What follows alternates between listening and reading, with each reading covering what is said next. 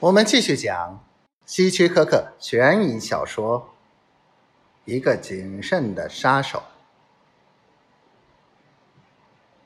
他会杀了你的，罗塞蒂说。科斯塔摇摇头：“不，他不会的，罗塞蒂先生。他会下楼调酒去的，是吗，齐格？”齐格躺在地上，大口大口的喘气。他像乌龟一样费力的转过头，看着科斯塔微笑的脸庞。下一次我会对你温柔点儿的，科斯塔说。齐格摇摇晃晃的站起来，走出房间。为什么让齐格在这里？罗罗塞蒂先生，科斯塔问：“我害怕，害怕我？那大可不必。我是一个职业杀手，付钱让我干什么我就干什么，我严格遵守这一行的规矩。”罗塞蒂神经质的坐回椅子中，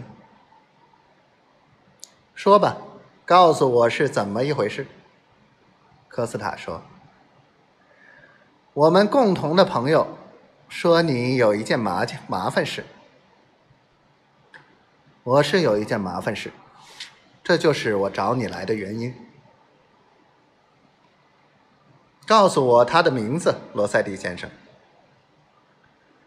他的名字叫巴克斯特，罗伊·巴克斯特。”没有别的解决办法，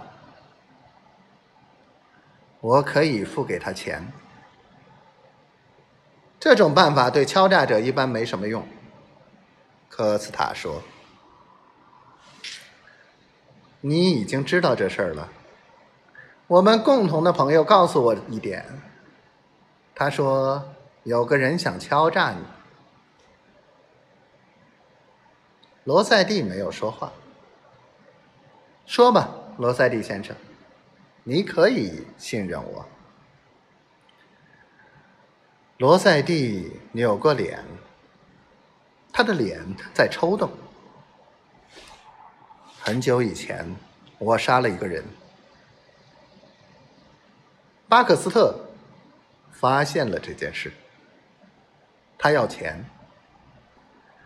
我了解他，如果我付钱的话。他会一直要下去，所以我请我们的朋友帮忙。我曾经帮过他大忙，他欠我的情。